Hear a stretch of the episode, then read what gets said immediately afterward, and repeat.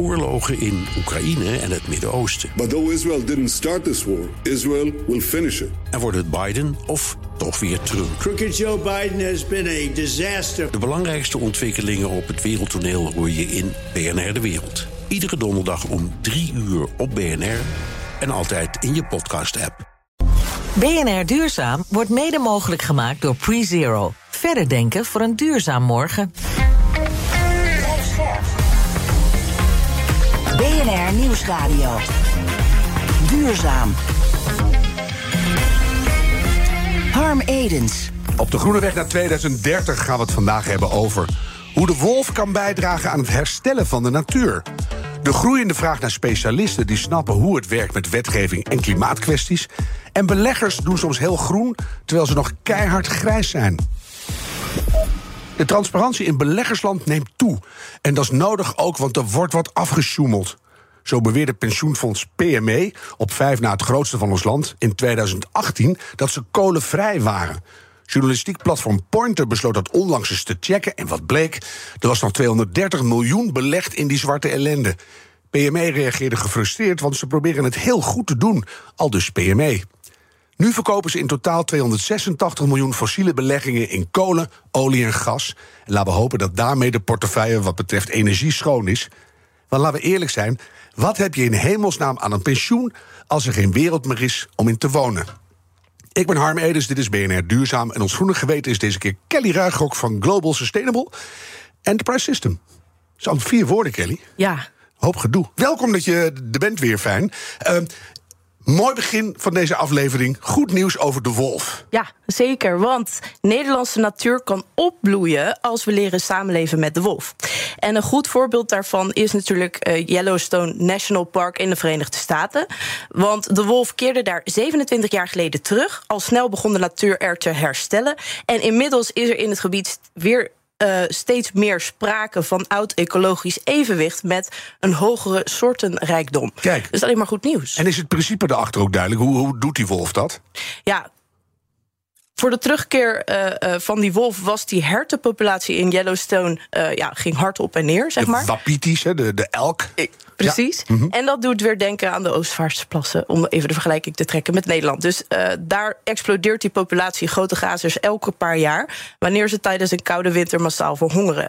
En ja, dat gebeurde ook in Yellowstone. Dat is daar gereduceerd met die wolven. En dat zou in Nederland dus ook heel goed kunnen. En het feit dat die herten alerter zijn, heb ik begrepen. Ja. Dus die letten de hele tijd op, die lopen meer heen en weer... die poepen op andere plekken, die grazen op andere Ze plekken. worden energiek. Ja, dus Ja. Die, die luie herten veranderen in een ecosysteemverbeteraars. Precies. Mooi, mooi nieuws, want dat, af en toe heeft die, die wolf een hulpje nodig. Nog iets heel anders voordat we met onze hoofdgast in gesprek gaan. Bestuurders van allerlei overheden hebben een manifest... maatschappelijk verantwoord opdrachtgeven en inkopen ondertekend. Mooi. En dat heeft uh, uh, nou ja, minister uh, Jette heeft daar ook een oproep voor gedaan. Ja, je hebt natuurlijk 85 miljard. Uh, euro inkoopkracht per jaar. Uh, als je het hebt over de publieke sector. Privaat is dat natuurlijk nog veel meer. Mhm. Maar publiek is het ook heel belangrijk dat je gewoon het goede voorbeeld geeft. En nu zeggen ze eigenlijk allemaal: joh, we hebben een manifest. dat kunnen jullie ondertekenen. Dat gaat ook uit van. Uh, veel partijen die, uh, die ja, belangen behartigen, zeg maar. Ja. En dat is goed nieuws, want ja, als de overheid het goede voorbeeld gaat geven met de juiste tools, dan kan ja. dat ook weer overslaan in privaat. Het wordt al snel groter als de overheid Ja. begint, hè? Precies. Mooi, bedankt overheid. BNR Duurzaam. Als eerste universiteit in Europa biedt de VU in Amsterdam een masteropleiding aan die grotendeels in het teken staat van klimaatverandering. International Business Law, Climate Change and Corporations heet de studie voluit. Tim Bleker is coördinator van de master en ondertussen is hij ook nog hier. Tim, het is een juridische master met een sterke focus op klimaat. Wat komt er zoal langs in de studie? Ja, van alles. We zijn natuurlijk ook een, een business law master. Dus je kijkt naar ook die, die standaardgebieden van bijvoorbeeld uh, ondernemingsrecht, handelsrecht, uh, vrij verkeer van goederen. Um, maar ook ga je kijken naar, naar het probleem klimaatverandering als zodanig. En dat is natuurlijk niet alleen juridisch, dat is ook iets waarvoor we uh, nou, natuurwetenschappers, economen, ethici, gedragswetenschappers uitnodigen. Dus eigenlijk kan je zeggen, omdat die hele wereld zo ontzettend snel verandert en duurzaamheid ongeveer bij alles om de hoek komt kijken, of er al is, heb je ook uh, deskundigen over de bijbehorende wetgeving nodig. Ja, ja, je kan echt niet alleen in de wettenbundel zitten. Je moet veel breder dan terecht kijken om het probleem te begrijpen. En hebben we het dan ook over dingen als wetgeving wat betreft uitstoot en afval en bijvoorbeeld jaarverslagen van bedrijven? Daar worden hele andere eisen ja, aan gesteld. Exact, ja. Ja, dat zie je. Een, een, een, tijd geleden was dit gewoon nog heel vrijblijvend. Het was eigenlijk ondernemingsrecht en duurzaamheid. Het waren heel gescheiden werelden. Um, maar die raken in toenemende mate raken die verwikkeld. En het is al lang niet meer vrijblijvend of alleen maar een PR-kwestie. Um, zoals het er nu voor staat. En dat wordt alleen nog maar sterker. Komen er ook gewoon harde verplichtingen voor bedrijven. Dingen die ze moeten doen. Ja, je ja. moet het ook, en internationaal moet je ook weten waar de verschillen zitten natuurlijk. Hm. Heb jij een inschatting als die juristen klaar zijn? Hè, want binnenkort uh, stromen de eerste van de band. En gaan die dan ook daadwerkelijk helpen om die transitie naar een schonere wereld te versnellen als je die kennis in huis hebt?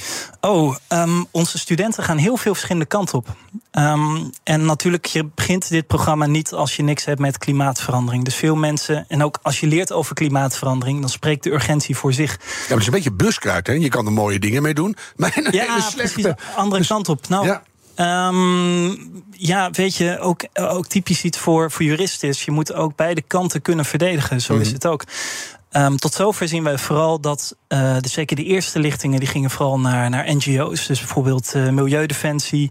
Uh, ja, Follow This, jullie wel bekend, denk Zeker. ik, in het programma. Ja. Nou ja, het hoofd juridische zaken is nu uh, een, een, een, alumnus van onze, van onze opleiding. Nou, dus die eerste lichting die, die was heel erg idealistisch. Ja, de rechtszaken tegen Shell zijn daar een gevolg van, ook had ik begrepen.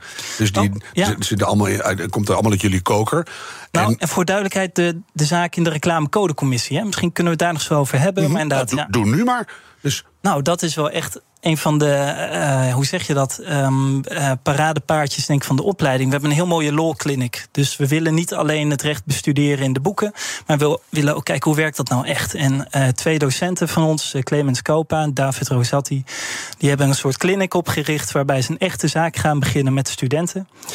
En um, nou, een groep studenten heeft zo bijvoorbeeld een, een, een uh, zaak tegen greenwashing van Shell over uh, CO2-neutraal rijden. Dus een 1 cent per liter erbij. Ja, 1 cent en, per liter. U bent en uh, off de hoek.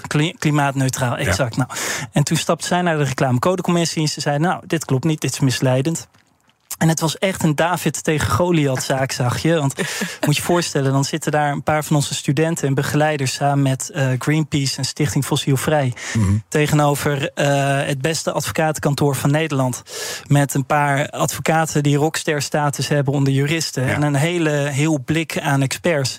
Ja, maar dat is ja. ook, Tim, dat is ook mooi aan deze tijd. Hè? En ja. er zit daar de ene kant het, grote succes en al het geld. En er zitten de drie smeur van de overkant. En dan heel stiekem kan je dan heel zeggen. Maar wij hebben wel gelijk. Ja, en, en, en, dat weten ze ook aan de overkant. Ja, dus, ja. ja. Het zijn wel echt brilsmurfen dan. Want ze hebben echt hun huiswerk dan goed gedaan. Precies. En dat is dan mooi om te zien. Dan zeggen die, die andere experts van... nou, oh, ja, dit is allemaal conform de, uh, de richtlijnen die er zijn. Je mag dit klimaatneutraal noemen. En dan hebben ze dat uitgezocht en zeggen ze... nee, dat zijn de richtlijnen niet. Of, of, of dat beloven die richtlijnen niet. Nee. Daar zit eigenlijk dit onder. U suggereert het heel anders. Ja, precies. Ja, precies. Ja. ja. Nou zei ik het niet voor net, niks net qua buskruid. Dan is het ook denkbaar dat er bij jullie... Uh, studenten afstuderen die dan uiteindelijk bij uh, grote, zeer vervuilende uh, hm. bedrijven gaan werken. om de mazen in de klimaatwet te gaan opsporen. Hoe komen we hier onderuit? Um, nou, vorig jaar hebben we bijvoorbeeld ook iemand gehad die werkte bij Shell. En die willen ook weten hoe zit het nou juridisch. Uh, bij onze opleiding zijn we echt in de overtuiging dat bedrijven niet alleen een grote impact hebben op het klimaat, maar ook een belangrijk onderdeel van de oplossing zullen vormen. En dus ook bedrijven die uh, nou ja, nu nog een fossiele stempel hebben, zullen willen weten van wat wordt er nou van ons verwacht, wat komt er eigenlijk aan wetgeving. En daar hebben ze juristen voor nodig. Ja, en die leiden wij dus ook op. Ja, maar je zegt het weer op de mooie manier. Je zou ook kunnen zeggen. er zit ook een idealist in jou. Maar ja. je kan je theoretisch voorstellen dat uh, mensen die gewoon snel groot geld willen verdienen, dat heb je ook nogal vaak op de Zuidas, dat je zegt, nou wij gaan gewoon die klimaatmazen opzoeken en die, die spijkeren wij weer dicht. Ja, nou en, mooi dat je dat zegt, want je ziet, ik ben zelf ook ooit rechtenstudent geweest. En wat vroeger het hoogst in aanzien was, dat is gewoon bij een groot kantoor op de Zuidas werken. En dan ga je een beetje bij uh, uh, M&A, dus een beetje door, door uh, Excel-bestandjes scrollen bij rechtsovernames en zo. En en nu zie je dat een, een, een, groep heel getalenteerde, sterke studenten dus die misschien normaal makkelijk daarvoor in aanmerking zouden komen, dat die nu iets willen doen uh, nou ja, wat hen ook echt aan het hart ligt, zoals klimaatverandering. Ja, maar ook letterlijk een toekomst voor zichzelf veiligstellen met al je ja. hersencapaciteit. ik kan me dat zo goed voorstellen. Kelly zit ook te knikken. Hm. Kan, je, kan je een voorbeeld geven voor iedereen die nu luistert van wat voor soort bedrijfsjuridische kennis we eh, aangaande het klimaat nodig hebben? Ja, nou, um, bijvoorbeeld, er is net een hele markt opgericht voor emissiehandel. En die markt, uh, dat plafond, dat gaat alleen maar sneller omlaag. Dus die rechten worden schaarser. En het aantal bedrijven dat daaronder valt, zal alleen maar uitgebreid worden. Mm -hmm. Dus er zijn bedrijven die opeens hun uh, uitstoot moeten uh, gaan bijhouden. en dus ook gaan beoordelen van, nou, hoeveel resterende rechten hebben we het? We gebruiken niet alles, wat kunnen we daar nog mee? Dat is een heel concreet voorbeeld. Uh, je hebt natuurlijk de kwestie van uh, aansprakelijkheid. Um, uh, er begint ook steeds meer te komen, ja, zelfs internationaal. Ja, zeker. En zeker met, met multinationals, dan moet je heel goed weten waar je staat en ja. waar het begint en waar het ophoudt. Zeker, ja. Dus, en dat is ook voor die bedrijven, die willen gewoon weten wat er van ze verwacht wordt. Hè? Mm. Ja. En ook waar je op moet voorsorteren, zo Precies. Kelly, jij, jij, doet ook veel dingen international. waar, waar haal jij eigenlijk al je kennis over klimaat en milieu vandaan? Ja, nou als je kijkt naar het legal aspect daarvan, zeg maar, werken we tegenwoordig veel samen met bijvoorbeeld accountancykantoren. Want mhm. die zijn eigenlijk nou ja, dezelfde zoektocht natuurlijk aan het doen. Uh, van ja, wat komt er nou, waar moet je op voor sorteren en hoe ga je dat nou auditen uiteindelijk? Ook ja. met opkomende natuurlijk uh, CSRD.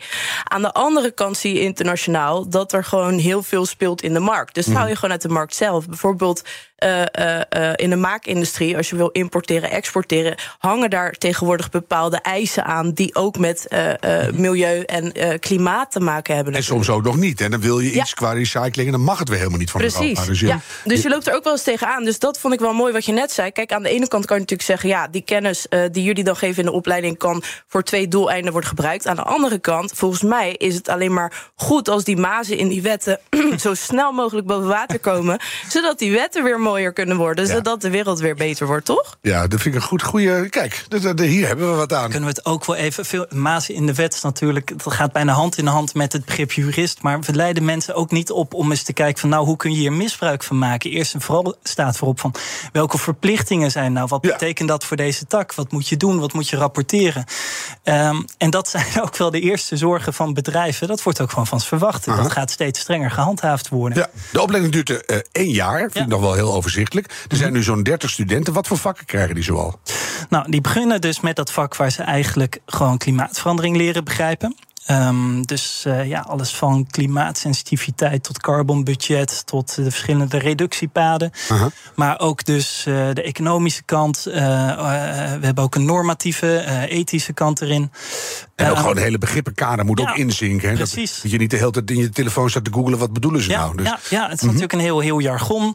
En natuurlijk ook is het voor iedereen belangrijk om te snappen wat de uitdaging is. en, en, en vaak zie je dan, nou ja, ze als ze beginnen, dan schrikken ze zich vaak ook een hoedje. Want ja. iedereen snapt van klimaatverandering groot, eng, bedreigend. Maar als je ziet wat een monumentale opgave dat dan is, dan, dan begin je ook een beetje te voelen van, nou, wat, ja, dat, wat daar dus ook nog aan wetgeving aankomt, wat er voor nodig is ja. van dat bedrijven. Dat is alleen op de wetgeving, maar ja. die is gekoppeld aan een wereldbeeld en aan een prognose exact. van hoe die wereld eruit gaat zien. Het zijn jonge mensen, neem ik aan de meeste. Meestal wel, ja. Hoe, hoe, hoe, hoe, dat is een beetje die ethische kant van die studie ook. Hoe, mm -hmm. hoe begeleid je ze daarin? Want dit is een beetje mijn jaar waarin ik alle jeugd. Uh, de, de, de hoop zie verliezen, een beetje. Ja. Dus af en toe denken van jongens, dit probleem is zo groot. Hoe gaan we dit doen? Met de nadruk op hoe. Ja. Um, ja, het is gelukkig niet alleen schrikken en, en daarna kniezen in een hoekje. Um, wat we het vervolgens zelf gaan hebben, is ook die ontwikkelingen. Wat wordt er nu van bedrijven verwacht? En daarmee merk je dat op het moment dat ze een onderdeel van die transitie, van de oplossing kunnen vormen, dat, dat geeft een hoop kracht of energie en ja, hoop. Ze kunnen het wel echt inzetten ja, voor iets moois. En ik heb zelf ook hoop hoor. Want ik, de, de persoonlijke anekdote. Een jaar of zeven geleden zocht ik een onderwerp voor mijn promotie. Toen dacht ik nog eraan om over uh, klimaatrecht te promoveren. Nou, dat was toen nog een gedachte-experiment. Zo van waar, wat hebben juristen hier nou mee te maken? Maar het gaat zo hard. Er komt zoveel. Zie je die en, mensen ook veranderen? Ja. Dat ze de studie binnenkomen en er komen gewoon andere mensen aan de achterkant Zeker, uit? Ja, ja, ja. ja dat snap ik wel. Jullie zijn de eerste en tot nu toe de enige in Europa die dit doen. Mm Als jij stelt dat elk groot bedrijf straks een klimaatjurist nodig heeft... in dienst moet nemen, dan moeten er snel meer opleidingen volgen, lijkt me. Ja, precies. Nou, kijk, eh, wat het ook wel is, als er een, nieuw, een nieuwe regeling komt, dan zie je ook vaak dat bedrijven iemand aanwijzen: zeggen: hey, ga dit eens even uitzoeken. Ga, ga dat eens even bij Volg even een cursusje. Ja. Ja, ja. Dus ehm, op, op die manier komt het vaak op zijn pootjes terecht. Maar je hebt natuurlijk ook gewoon koplopers nodig. Mensen die aan de voorkant nadenken van, over de vormgeving ervan. Mensen die er echt moeilijke zaken Ook kunnen oplossen. helpen bij wetgeving, noem maar op. Exact, Je ja. hebt gewoon briljante mensen nodig. Ja, en die, die komen dus inderdaad bij eh, banken, bij overheden, bij bedrijven, bij alles terecht. En, eh, eh, ja, en, en die, dat begint bij ons dan op dit moment nog. Wel, je kijkt er ook wel blij bij. Ja, ik ben enthousiast. Is dat iets voor jou, Kelly? Zo'n een beetje juridische onderbouwing? Ja, dit is super gaaf. Nee, echt. Ja, zeker. en weet je wat leuk is? Kijk, normaal gezien heb je wetgeving en dat is gewoon een kader. Hè? Maar dit is een wetgeving met een onderwerp waarbij het kader veel breder is. Want je kan ook eigenlijk de impact meten van de wetgeving straks. Hè, wat ga je voorkomen ermee? Wat ga je eh, eh, beter doen? Dus dat, eh, ja, zeker. Ja, Ja, zo, gauw, natuurlijk. zo gauw het over eh, de dingen vormgeven en grote aanpakken... dan staat Kelly altijd vooraan. Oh, wat goed. BNR Nieuwsradio. Duurzaam. Harm Edens. Bedrijven hebben steeds meer behoefte aan juristen met klimaatkennis. Die worden nu opgeleid in Amsterdam aan de Vrije Universiteit. Tim Bleker coördineert de boel daar. En ons groene geweten is Kelly Ruigrok. Eh, Tim, je bent tevens universitair docent milieuaansprakelijkheidsrecht. De rechtszaken van Ugenda tegen de Nederlandse staat... en van Milieudefensie tegen de Shell volg jij op de voet. Ja. Ehm, zie jij dit, die, die Ugenda-zaak, daar is er internationaal ook veel naar gekeken... krijgt u ook navolging? Ja, absoluut. Ja. Ja, we zijn echt een gidsland in Nederland op het gebied van klimaatrechtszaken. Ehm, Urgenda was de eerste waarbij een bevel aan een overheid werd opgelegd om ook iets te gaan doen. Ehm, en, en überhaupt die koppeling met mensenrechten en klimaatverandering, eh, wat nu al haast een vanzelfsprekendheid is, ja, dat, was, dat werd toen eigenlijk verkend en ontdekt. Ja, en voor het eerst echt ook vastgeklonken Ja, bijna. precies. Ja. En dat is toen natuurlijk in het Engels vertaald. En je ziet nu ook dat, dat er is een heel netwerk en dat wordt verspreid en er wordt naar elkaar gekeken. Dus, en dan zie je veel daarvan begint in Nederland. Ja, en jurisprudentie heb je ook nodig. Want anders dan, eh, ja. ja. dat begin je nu op te bouwen. Die zaak tegen Shell, daar horen we al een tijdje niks meer van. Gaat het nog een beetje? Nou, sterker nog, er is net eh, een hele papieren ronde geweest. Dus partijen hebben ieder een, een, volgens mij 250 pagina's aan eh, memories uitgewisseld. En dat is dan nog exclusief eh, nou ja, bij, bijgevoegde stukken. Dus eh, ja, dat is nu op papier eh, de strijd vol, in volle gang. Ja.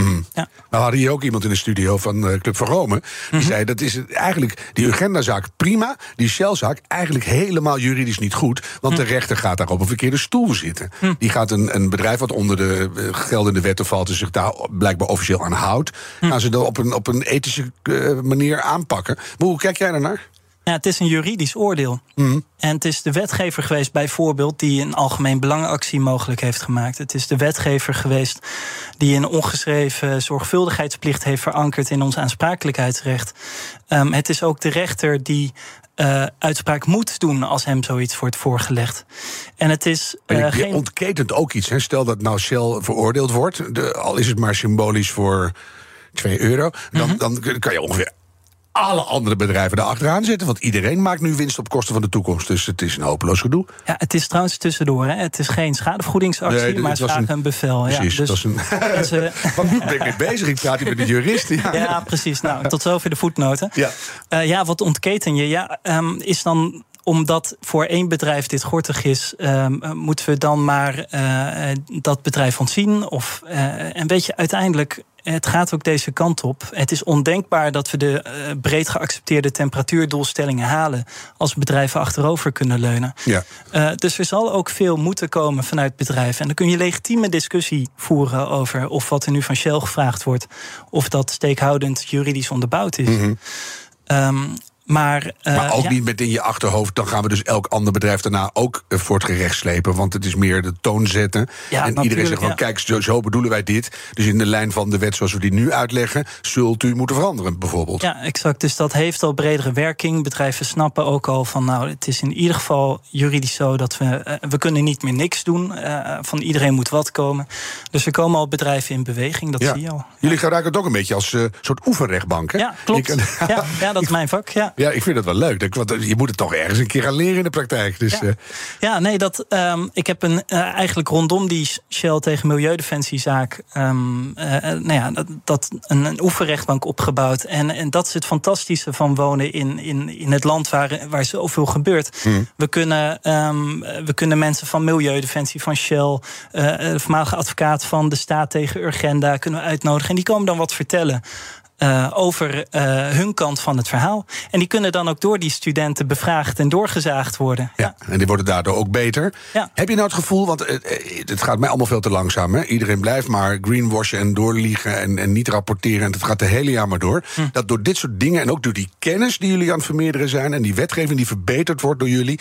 dat daardoor de, de kracht om te veranderen duidelijker wordt. Meer mensen aan dezelfde kant, iedereen begrijpt elkaar beter... en we gaan het gewoon doen nu. Ja, ik denk dat het recht een heel belangrijke rol in speelt, zeker. Kijk, het, het is een hele tijd gewoon, eh, we praten erover en eh, doe er iets mee als je het leuk vindt, achtige zaak geweest. Maar het, het, het heeft nu echt een harde juridische dimensie die afdwingbaar is. En daarmee is de vrijblijvendheid eraf. En dat is wat het recht dan doet. Ja. En ook in die greenwashing-zaken, waar eh, onze studenten er een van begonnen zijn tegen Shell en toen ook gewonnen hebben. Nou, dat is toen wereldnieuws geworden. En je ziet nu ook dat er andere zaken tegen, tegen vliegvelden, tegen. Eh, binnenkort, eh, het, het- onze voorgelichting heeft ook nog iets tegen. eh, in zaken de plastic soep. Tegen, Ja, ik weet er nog een paar. Ja, ja. Oppervlaktewatervervuiling. Nou, de- bel me even. Ik heb zo'n top 10 voor je. Nou, in ieder geval, die greenwashing, je kan, niet Ja. maar, je kan niet maar alles meer roepen op duurzaamheidsgebied. En dat is denk ik een heel belangrijke stap om dit probleem op te lossen. Maar ook je eigen ethiek. Hè? Als de wet een keer tegenover je staat, dan begin je misschien als bedrijfsleider ook te bedenken: oh ja, ik heb zelf ook nog een verantwoordelijkheid. Dank u wel. Ja. wat word je hierna? Wat wordt hierna? Nou, ik zit fantastisch op mijn plek. Eh, en klimaatrecht wordt alleen maar groter.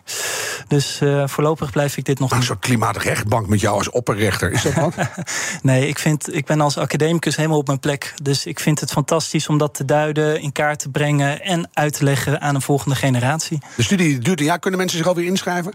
Nou, sterker nog, morgen is een masteravond eh, online. Dus ehm, eh, schrijf je vooral in als je Ga dit kijken en schrijf je in. Ja, Zo is het. Bij Tim Bleker van de VU. Dankjewel, Tim. Kelly, wat ga jij onthouden en meenemen Ja, naar de ehm, avondtafel? Veel. Ja, de wolven ga ik toch nog even vertellen. Ehm, aan de andere kant, intern, eh, dan niet eh, thuis, maar op de zaak ga ik eh, zeker nog even over Tim en zijn organisatie doorpraten. Mhm. Want nee, dat is heel gaaf. En ik denk dat. ehm, ja, afdwingbaar is niet altijd leuk, maar misschien nu wel heel erg nodig. Dus, ja, ik, als ik het zo in een jaar in BNR duurzaam optel, dan moet er meer afdwingbaar zijn. Want je kan blijkbaar, als het nog om het klimaat gaat, alle kanten op en meestal niet de goede. En dat moet sneller. Dankjewel, Kelly Ruigrok. Dit was BNR Duurzaam, de groene weg naar 2030. Laten we die met z'n allen nemen en een beetje doorlopen graag. De tijd van treuzelen is voorbij. BNR Duurzaam wordt mede mogelijk gemaakt door PreZero. Verder denken voor een duurzaam morgen.